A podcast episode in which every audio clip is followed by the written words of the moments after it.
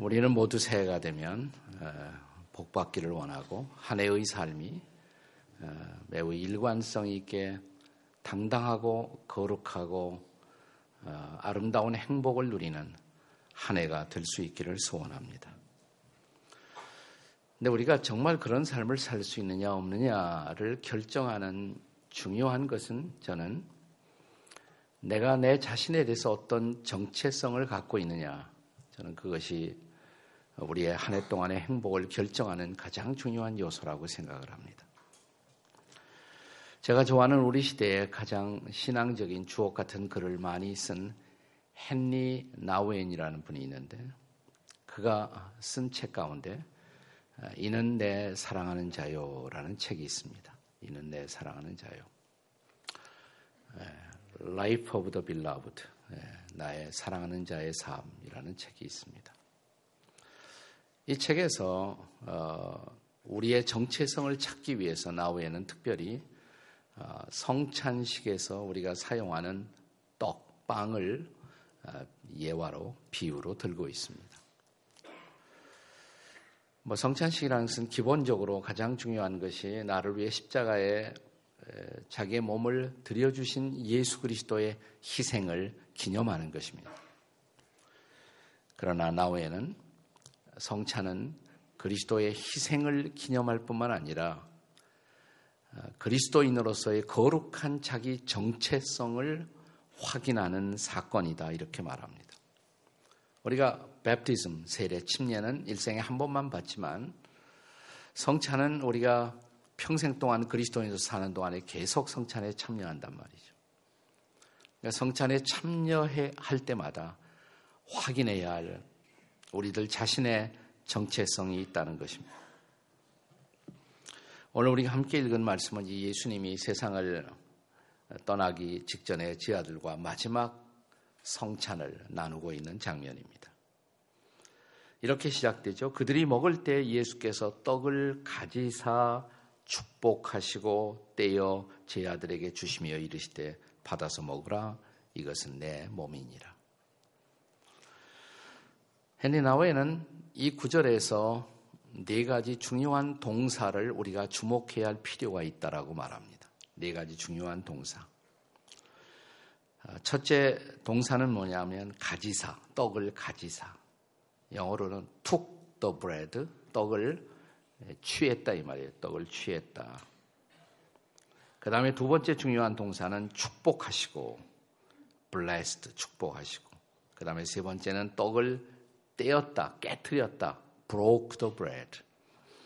그 다음에 마지막 네 번째로는 주시며 떡을 주었다. gave. 이런 네 가지의 중요한 동사가 출현하는데 이 네 가지의 중요한 동사에 바로 그리스도인들이 확인해야 할 우리들 자신의 거룩한 정체성이 있다는 것입니다. 첫째 단어 떡을 가지사 떡을 취했다 이 말이죠. take, took, took the bread. 떡을 취할 때 많은 떡이 있는데 그 많은 떡 가운데 성찬에 사용할 그 떡을 특별히 선택한 거란 말이죠. 선택했어요. 그 떡이 선택되어 성찬에 사용되는 것처럼. 근데 우리들 그리스도인들도 누구냐? 우리의 정체성 첫 번째는 이 많은 사람 가운데 하나님이 우리를 여러분과 저를 하나님의 자녀로 선택해 주셨다는 사실이에요. 그러니까 우리는 선택받은 자죠. 이게 우리의 첫 번째 정체성이에요. 우리는 선택받은 자다. 우리 옆에 있는 분에게 당신은 선택받은 분이십니다. 한번 해보세요. 시작. 어떤 느낌이 되세요? 나는 선택받은 자다라는 말을 할 때 그것이 나에게 어떤 느낌을 주시는지요? 예, 내가 선택받았다는 것은 나만 선택받았다. 이걸 강조하기 위한 교리가 결코 아닙니다. 에베소서 1장에 보면 이 선택의 교리를 바울 사도가 우리에게 가르치면서 창세전에 하늘과 땅이 생기기 전에 창세전에 그리스도 안에서 우리를 택하사 그랬습니다. 하늘과 땅도 생기기 전에 하나님이 여러분과 저를 아셨어요. 그리고 선택했다는 것입니다. 내가 어떤 존재이기에, 내가 얼마나 굉장한 존재이기에 하늘과 땅, 바다, 만물이 창조되기 전에 하나님이 여러분과 저를 아시고 선택했다는 것입니다. 선택했어요. 그러니까 이 선택의 배후에 숨어 있는 것은 그분의 놀라운 사랑이에요. 놀라운 사랑. 나라는 존재는 그냥 어쩌다 우연히 태어나 이 땅에 살게 된 존재가 아니다 이 말입니다. 하나님의 놀라운 계획, 하나님의 놀라운 사랑 안에서 선택되어 하나님의 자녀로 이 땅에 살게 된 존재라는 것을 믿으시기 바랍니다. 이걸 참으로 믿는다면 요즘 심리학에서 우리가 삶을 건강하게 살기 위해서 인간에게 가장 필요한 것이 있다면 뭐냐? 자존감이다. 이런 말을 하죠. self esteem, 자존감. 그러니까 자존감이 없는 사람은 늘 자기를 자학하고 또 불행하게 산단 말이죠. 그런데 생각해 보세요.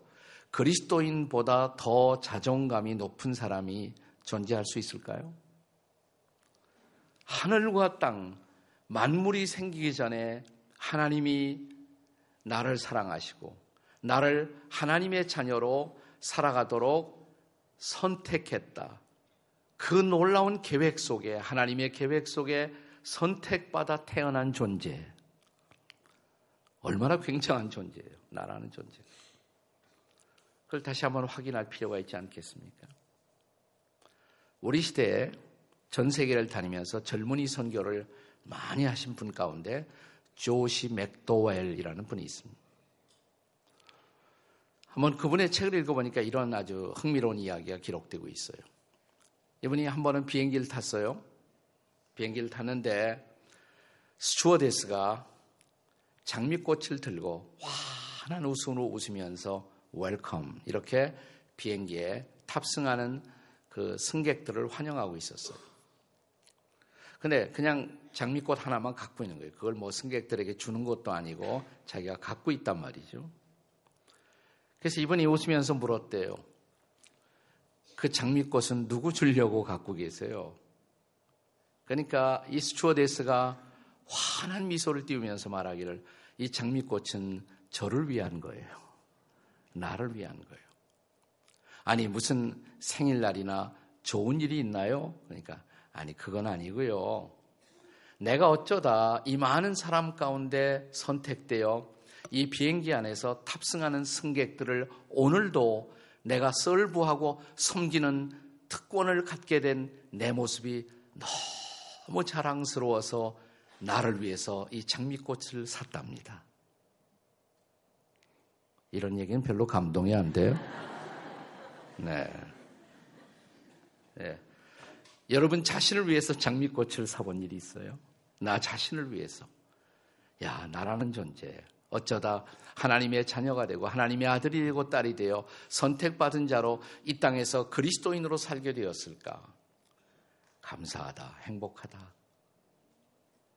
너 잘 살아야 한다. 그리고 오늘 새벽 기도 마치고 나가면서 모두 자기를 위해서 장미꽃을 사시기를 주의 이름으로 축원합니다. 아멘 한 사람은 실시해야 돼 그대로. 네, 나를 위한 장미꽃. 우리는 선택받은 자예요. 네, 선택받은 자. 예수님이 요단강에서 침례 받으시고 이렇게 올라올 때 하늘 문이 열리시면서 하늘 아버지의 음성을 듣습니다. 이는 내 사랑하는 아들이요, 내 기뻐하는 자라. 그것은 하늘 아버지가 예수님을 향해서만 주신 말씀이 아니라 그리스도 안에 살아가는 우리 모두를 향해서 날마다 하늘 문을 열고 주시는 말씀입니다. 생각해 보세요. 오늘 아침에도 하나님이 여러분을 보시고 너는 내 사랑하는 아들, 너는 내 사랑하는 딸, 내 기뻐하는 자야. 창조주 하나님이 만물을 만드신 그분, 만물을 섭리하시는 그분이 오늘도 나에게 미소 짓고 말씀하시기를 너는 내 사랑하는 아들, 너는 내 사랑하는 딸, 내 기뻐하는 자야. 어떠세요? 어떻게 느끼세요? 행복하지 않으세요? 다시 한번. 당신은 진짜 선택받은 자이십니다. 한번 해보세요. 시작. 네, 당신은 선택받은 자. 그리스도인들의 거룩한 정체성, 두 번째 정체성은 뭐냐면 축복받은 자라는 것입니다. 자, 떡을 가지사 툭 더브레드 떡을 가지시고 그 다음에 주님이 축복하셨어요. 축복 기도를 하십니다. blessed. 떡을 가지신 다음에 그 다음에 하신 일이 축복하신 일이에요. 축복하신 일. 여러분 성경에 보면 하나님께서 저와 여러분을 창조하신 다음에 인생을 창조하시고 제일 먼저 하신 일이 뭐냐? 축복하신 일이죠. 네, 창세기 1장 28절에 보시면 하나님의 형상대로 저와 여러분을 지으신 다음에 자 성경에 보세요. 하나님이 그들에게 아담과 해와에게 첫 사람에게 뭐 했어요? 복을 주시며 그랬어요. 복을 주시며 영어로는 God blessed them. 하나님이 그들을 축복하셨다 그랬어요. 하나님이 그들을 축복하셨다. 바로 이 대목에서 기독교 문화권에 사는 사람들에게 사용되는 유명한 인사가 탄생한 거예요. 그게 뭐냐면 God bless you. 하나님은 우리를 창조하시고 나서 축복하셨어요. 제일 먼저 하신 일이. 그 하나님은 지금도 당신이 창조하고 선택한 인생들을 축복하시기를 원하신다. 믿으십니까? 우리를 축복하세요. 한 번 더 우리 자 옆에 있는 분들에게 한번 이게 성경적 인사니까 God bless you 한번 해보세요. 시작. God bless you. 네, 우리가 영어 잘하는 담임 목사님 모시니까 영어 실력이 자꾸만 들어갑니다. 예. 이제 뒤, 앞뒤로 짝을 짓고 God bless you 한번 해보세요. 시작. 예. 우리는 그렇게 하나님의 축복받을 존재로 태어나 살고 있는 존재들이에요. 그런데 우리가 성경을 이렇게 쭉 읽다 보면 공부하다 보면 구약이 강조하는 축복과 신약이 강조하는 축복이 조금 달라요. 구약에서 축복이라는 것은 우리가 보통 생각하는 그런 축복이에요. 자, 내 재산이 늘고 가축이 많아지고 자식들이 잘 되고 그것이 구약에서 강조하는 축복이에요. 근데 여러분 신약에 가면 축복이 좀 바뀐다는 거 아세요? 똑같은 축복이라는 단어를 사용하는데 신약이 강조하는 축복의 질이 축복의 내용이 달라집니다. 하나님은 아, 우리가 축복 그러면 우리가 아, 이제 재산이 늘고 자식이 잘 되고 우리가 사업이 성공하고 이건 우리가 실감할 수 있는 실감할 수 있는 축복이죠. 근데 그런 축복으로 구약에서 시작하셔서 네, 아브라함을 부르실 때도 내가 너를 축복한다. 그리고 아브라함에게 실제로 그런 축복을 주셨어요. 나 그것은 초보적인 축복이에요, 사실은. 그리고 물질적인 축복이에요. 근데 그것은 더 높은 축복, 더 귀한 축복을 나중에 가르치기 위한 초보적인 단계로 구약에서 그런 물질적이고 지상적이고 소위 말하는 세속적인 복들을 강조한 거예요. 신약에 딱 들어가면 복의 개념이 달라져요. 자, 예수님이 산상수훈에서 제 아들을 모아놓고 유명한 팔복, 마음이 가난한 자는 복이 있나니, 애통하는 자는 복이 있나니, 온유한 자는 복이 있나니. 이건 뭐 물질적 축복 그런 거 아니잖아요. 이건 인격적인 축복이에요. 인격적인 축복. 자, 이제 에베소서 1장에 가면 아까 창세전에 우리를 선택하셨다 그랬는데 같은 에베소서 1장에 보시면 뭐라고 말씀하시는 거 아니? 하늘의 신령한 복으로 그리스도 안에서 하늘에 속한 모든 신령한 복을 우리에게 주시고 그랬어요. 그러니까 신약이 강조하는 것은 물질적 축복보다도 영적인 축복, spiritual blessings. 내가 예수 믿고 죄 사함 받고 내가 예수님을 닮아가는 삶을 살게 되고 내가 성령으로 인침받아 하나님의 자녀가 되고 이런 영적 축복들이 더 존귀한 축복이에요. 더 소중한 축복이에요. 자, 내가 예수를 믿는 순간 죄 사함 받고 의롭담을 받고 하나님의 자녀가 되고 이런 모든 신령한 복. 이 복은 사랑하는 여러분 이미 이루어진 복이에요. 받은 복이에요. 여러분 예수 믿을 때 주님이 내 죄를 용서하셨다. 믿으십니까? 나를 의롭다 하셨다. 믿으십니까? 내 이름 생명책에 기록했다. 믿으십니까? 나는 분명히 하나님의 자녀이다. 믿으십니까? 그럼 이미 복받은 자잖아요. 네. 옆에 분들에게 이미 복받은 자이십니다. 네. 그러니까 우리가 계속 새해만 되면 되면 우리가 복 달라고 그러니까 하나님 앞에 자꾸만 복, 복 주세요, 복 주세요 그러니까 내가 다 주었는데 하나님이 그러지 않으시겠습니까? 내가 이미 주었는데 너를 내 자녀 삼고 네? 너 성령으로 인쳐 주시고 의롭다 하시고 성령도 주시고 아니 이미 주었는데 우리가 이걸 잊어버리면 안 돼요. 우리는 이미 복받은 인생이라는 놀라운 사실을 우리가 결코 잊지 않는 존재가 되시기를 주의 이름으로 축복합니다. 네. 우리가 이 거룩한 축복, 내가 이미 축복받았다. 나는 그걸 확인하고 한 해를 시작했으면 좋겠어요. 자, 여기 오늘 본문이 가르치는 또 하나 그리스도인의 거룩한 정체성 세 번째. 세 번째는 뭐냐면, 자, 떡을 가지시고 처음에는 떡을 툭 더 브레드, 그 다음에 두 번째 떡을 축복하셨죠. blessed.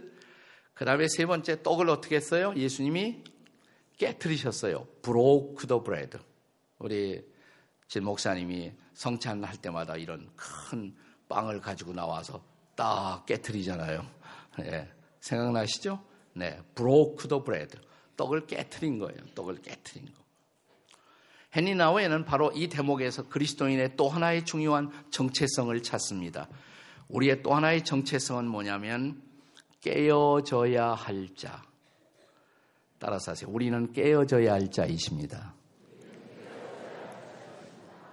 그럼 왜, 왜 깨, 왜 깨트려져야 되나? 왜 깨져야 하나? 자, 떡을 깨트려야 그 다음에 뭐예요? 나누어 주죠. 나누어죠. 나누어지기 위해서, 이제 그 마지막 강조할 것인데, 나누어지기 위해서는 그 전에 먼저 뭐 해야 돼요? 깨트려져야 돼요. 나라는 존재가 깨트려져야 내가 나누며 살아가는 고귀한 존재가 될 수가 있다는 거예요. 그래서 깨트려져야 돼요. 깨트려진다는 것은 고통입니다. 아픔입니다. 그러나 반드시 필요한 것입니다. 우리가 구약 성경에 보면 사사 기드원이 기드원이 전쟁에 미디안 사람들과 전쟁을 할 때 하나님의 지시를 따라 특별한 전략을 구사했습니다. 항아리에다가 항아리 속에다가 횃불을 집어넣었어요. 그리고 결정적인 시각에 다 같이 그들이 일제히 함성을 지르면서 항아리를 깨뜨렸어요. 항아리를 깨지면 그 속에 있던 뭐가 나와요? 횃불이 쫙 나왔단 말이에요.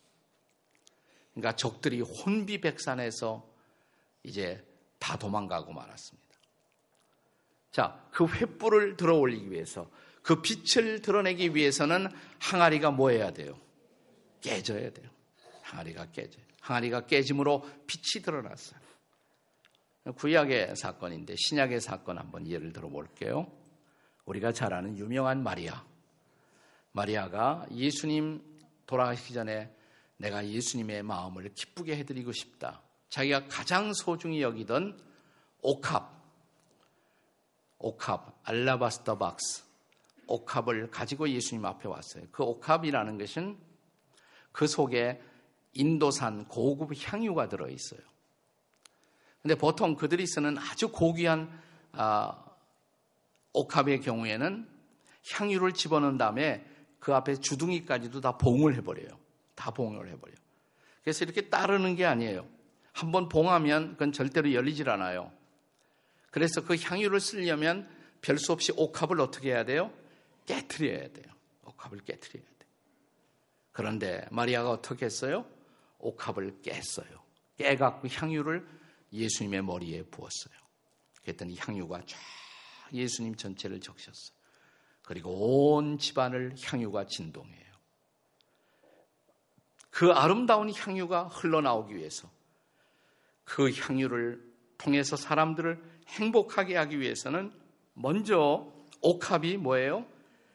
깨트려져야 돼요. 옥합이 깨져야 돼요.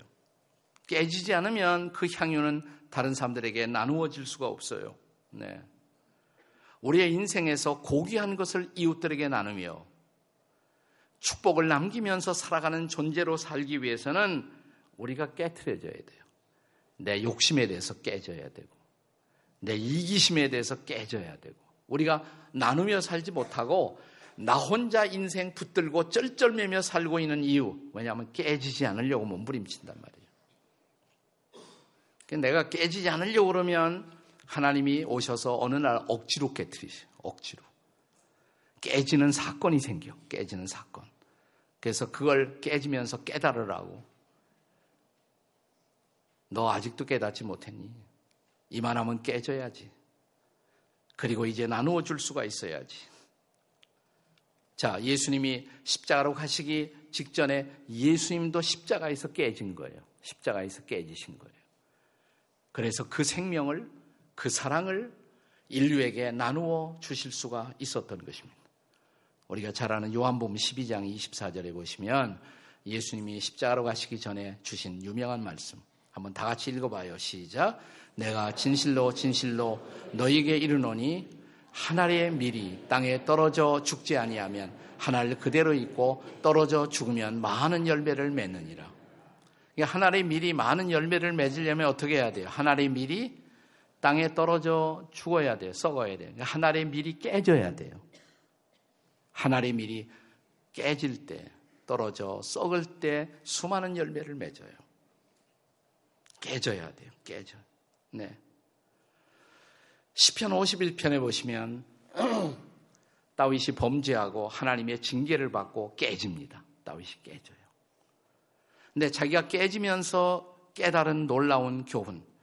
시편 51편에 보시면 다윗이 이런 고백을 해요. 17절에 하나님이 구하시는 제사. 그것은 상한 마음, 상한 심령이다. broken spirit, broken heart. 하나님이 보고 싶어 하는, 하나님이 쓰고 싶어 하는 존재는 브로큰된 존재, 깨어져야 한단 말이죠. 그래서 살다 보면 어려운 사건도 생겨요. 나 깨뜨리시는 거예요. 그래. 그럴 때 하나님, 제가 깨질 필요가 있, 었습니까 기쁘게 깨지겠습니다. 기쁘게. 네. 아, 이런 새벽 기도에 와서도 다 이렇게 폼 잡고 나를 째려보는 사람들은 아직 깨지지 않은 사람이에요. 예. 예. 예, 옆에 사람 쳐다보시고 한번 관상을 보세요. 얼만큼 깨지고 있나. 예. 자, 옆에 사람에게 알아서 빨리 깨져요. 이렇게 나가지. 시작. 알아서 빨리 깨져요. 네. 알아서 빨리 깨져야 돼요. 네. 우리는 모두 깨어져야 할 존재예요. 자, 옆에 분들에게 깨어져야 할 존재이십니다. 시작. 깨어져야 할 존재이십니다. 이제 마지막 정체성, 그리스도인의 거룩한 정체성, 마지막 중요한 정체성, 네 번째 중요한 동사는 나누어 주어야 할 존재다. 나누어 줄 자. 자, 떡을 가지고 떡을 축사하시고 떡을 깨트린 다음에 떡을 그 다음에 나누어 주셨어요. 떡을 나누어 주셨어요. 우리도 그렇게 나누어져야 할 존재다. 나누어져야 할 존재다. 왜? 사랑은 주는 것이기 때문에. 우리가 잘 아는 요한복음 3장 16절. 하나님이 세상을 이처럼 중요한 단어 뭐예요? 사랑하사 그 다음에 독생자를 뭐 했어요? 주셨으니 사랑은 뭐예요? 주는 것이에요. 사랑은 고귀한 것을 가장 아름다운 것을 사랑은 나누어 주는 거예요. 우리가 사랑한다면 주면서 살아야 돼요. 사랑한다면 나누면서 살아야 돼요. 자, 예수님은 뭐까지 주셨다? 자신의 존재 그 자체를. 자, 요한복음 6장 53절에 보시면 예수님이 뭐라고 선언하십니까? 예수께서 이르시되 내가 진실로 진실로 너희에게 이르노니 인자의 살을 먹지 아니하고 인자의 피를 마시지 아니하면 너희 속에 생명이 없느니라. 우리가 영생을 갖고 살기 위해서 예수님은 우리에게 뭘 주셨어요? 살도 주고 피도 주시고 그걸 우리가 기억하는 것이 성찬식이잖아요. 아, 예수님은 나에게 살도 주고 피도 주셨다. 전체를 주셨다 이 말이에요. 우리는 그 사랑의 빚진 자예요. 그러면 그 사랑의 빚진 자로만 살까요? 빚진 자로서 끝까지 살까요? 우리도 사랑을 나누어 줘야죠. 우리도 은혜를 나누어 줘야죠.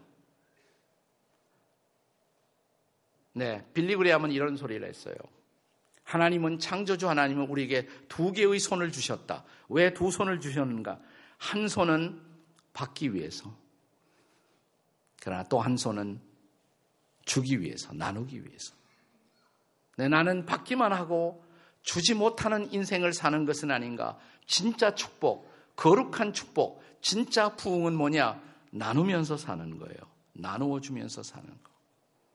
천국에 가면 우리는 어떻게 상급을 받을까요? 사랑을 정말 나누어 준 사람. 이게 금메달이에요.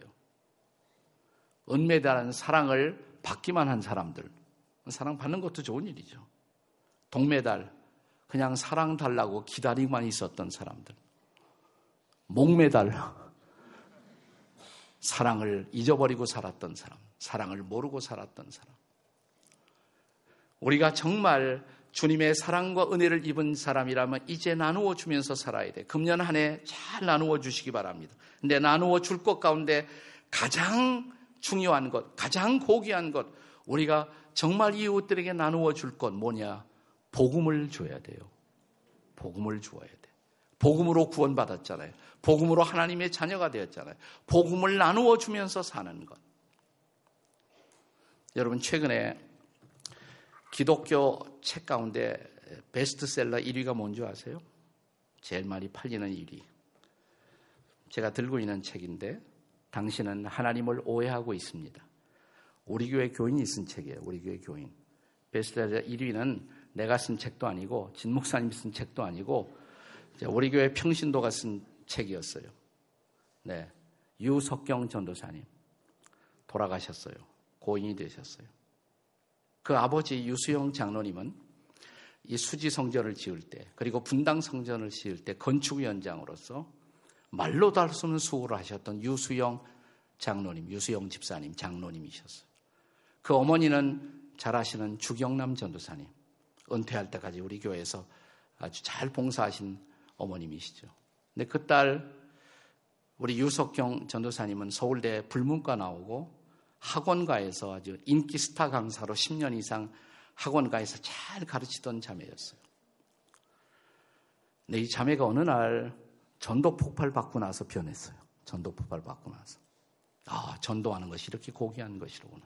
나머지 인생을 선교사로 드리기 위해서 내가 좀 신학을 공부해야겠다. 그래서 미국에 진 목사님도 공부하고 나도 공부한 트리니티 신학교에 가서 네, 신학 공부를 하고 한 학기 남겨두고 졸업 한 학기 남겨 몸이 조금 이상해서 나와서 한국에 와서 진단을 받아보니까 직장암이에요. 직장암. 그것도 아주 심했어요. 의사가 예, 참 죄송하지만 6개월밖에 남지 않았다고.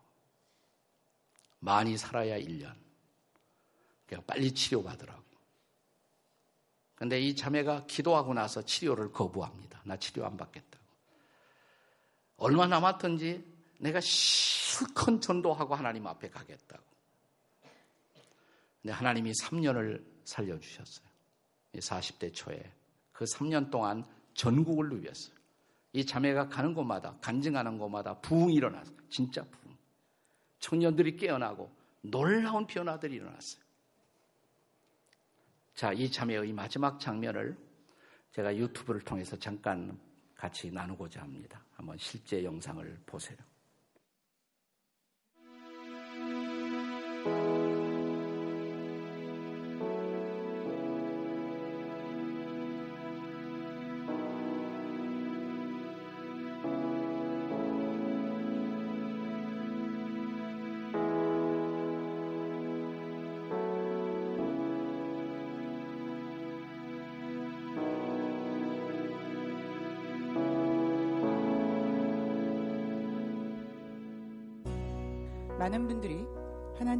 원망하냐고 했지만 저는 단 한 번도 하나님을 원망하지 않았습니다. 많은 사람들이 왜 도대체 너에게 이런 일이 일어났느냐 물어봤지만 저는 단 한 번도 하나님께 왜? 라는 질문을 하지 않았습니다. 그 이유는 저는 하나님을 이해하는 것이 아니라 신뢰하기 때문입니다. 나를 나보다 더 잘 아시고 나의 필요를 더 잘 아시고 또 나에게 가장 좋은 것을 주신다는 것을 확신합니다.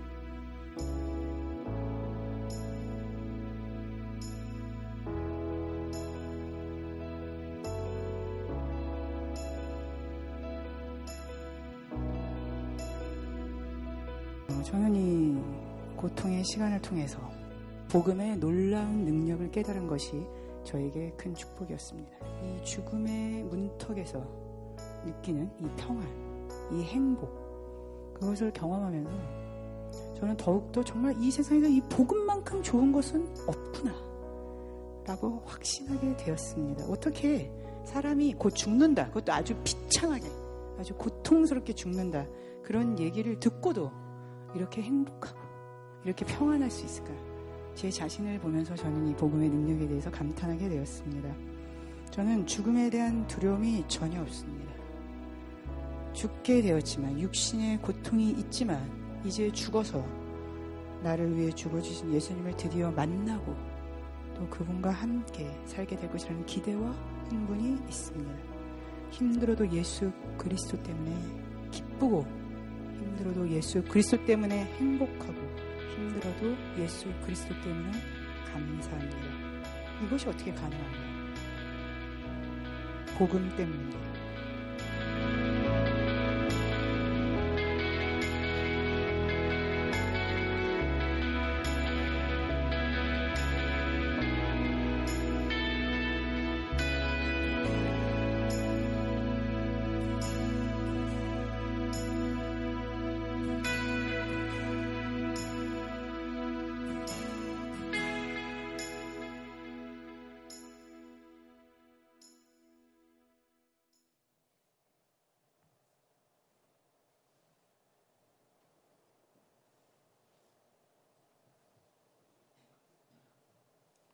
이것이 부흥입니다. 이것이 진짜 축복입니다.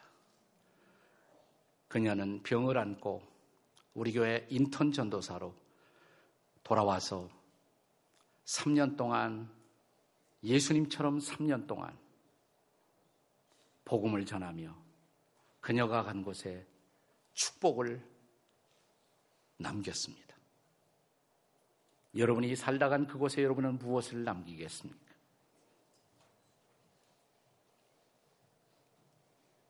기도하시겠습니다.